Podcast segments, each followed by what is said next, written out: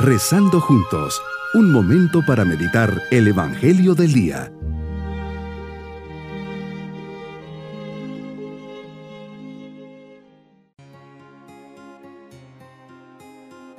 En este día, veintinueve de julio, memoria de Santa Marta, hermana de María y Lázaro, nos preparamos para hacer nuestra oración.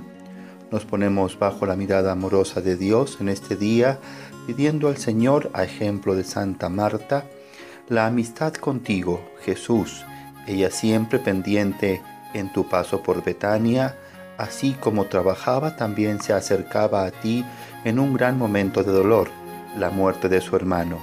Enséñanos, a ejemplo de Santa Marta, salir siempre a tu encuentro, especialmente en los momentos de dolor.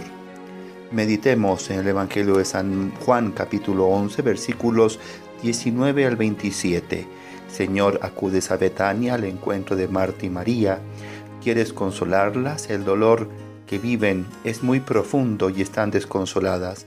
Sabes de la muerte de su hermano Lázaro. Marta apenas sabe que vas llegando, lo deja todo y sale a tu encuentro. María se queda en casa, ambas pasan por momentos muy difíciles.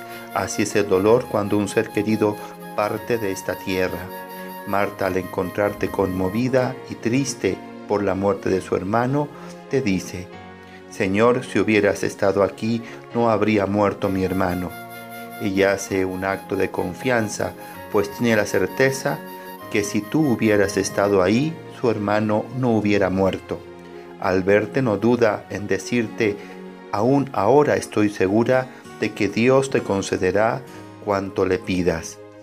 Es la amistad que siempre espera al amigo en los momentos de dolor y tristeza. Al llegar, das ese alivio y ese consuelo. La presencia del cristiano en el momento de la partida de un ser querido trae paz, tranquilidad y ese consuelo, aun cuando no se diga nada. Muchas veces las mejores palabras en momentos como este es el silencio y acompañar con el corazón. En este momento le transmites una nueva revelación: tu hermano resucitará. Marta, en su ingenuidad, te responde: ya sé que resucitará en la resurrección del último día. En un momento especial de este diálogo, para reafirmar quién eras y el poder que tenías, le dices: yo soy la resurrección y la vida. El que cree en mí, aunque haya muerto, vivirá. Y todo aquel que está vivo y cree en mí, no morirá para siempre. ¿Crees tú esto? Ella te contestó: sí, Señor, creo firmemente que tú eres el Mesías, el Hijo de Dios, el que tenía que venir al mundo. ¿Será que mi fe cree ciegamente en estas palabras? En mi corazón está la esperanza de la otra vida contigo. Creer en ti es la garantía de mi resurrección, es la revelación de mi vida presente y futura, de mi eternidad contigo. Es el paso de esta vida a la otra. Así es, aunque muera en el cuerpo, viviré en el espíritu. La muerte es solo un paso de esta vida a la otra, la definitiva. ¿Crees tú esto? Señor, esta es la pregunta que me planteas, una pregunta que supera la capacidad de comprender y que apela a la fe y a la esperanza en ti. ¿De verdad creemos y vivimos de acuerdo a nuestra fe, a nuestra esperanza, al futuro que vendrá? Marta te contestó que sí, que sí creía. Así te lo tengo que decir, que sí creo en ti como la resurrección y la vida, que a pesar de mis dudas, de mis oscuridades e infidelidades, creo en ti y quiero creer más. En la oración hoy medito si realmente mi fe me lleva a luchar por alcanzar la vida eterna. A muchas personas de hoy esto no les parece algo deseable, ni les causa ningún tipo de preocupación.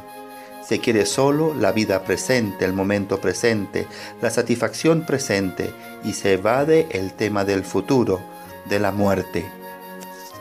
La resurrección y la vida eterna nos invita a plantearnos qué más podemos hacer para que muchos otros alcancen la salvación de su alma, para que muchos más vivan con su esperanza en el cielo y no con el corazón afianzado solo en los bienes de la tierra.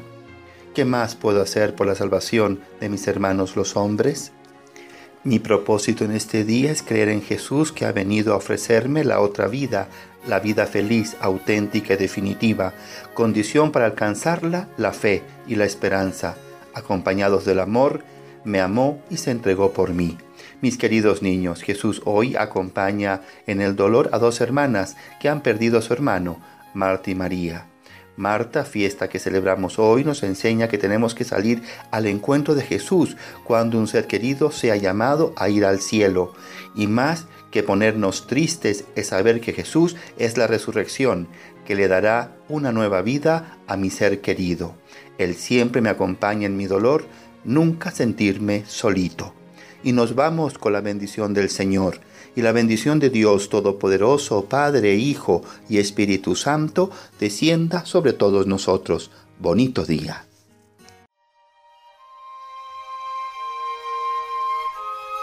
Hemos rezado junto con el Padre Denis Doren, Legionario de Cristo.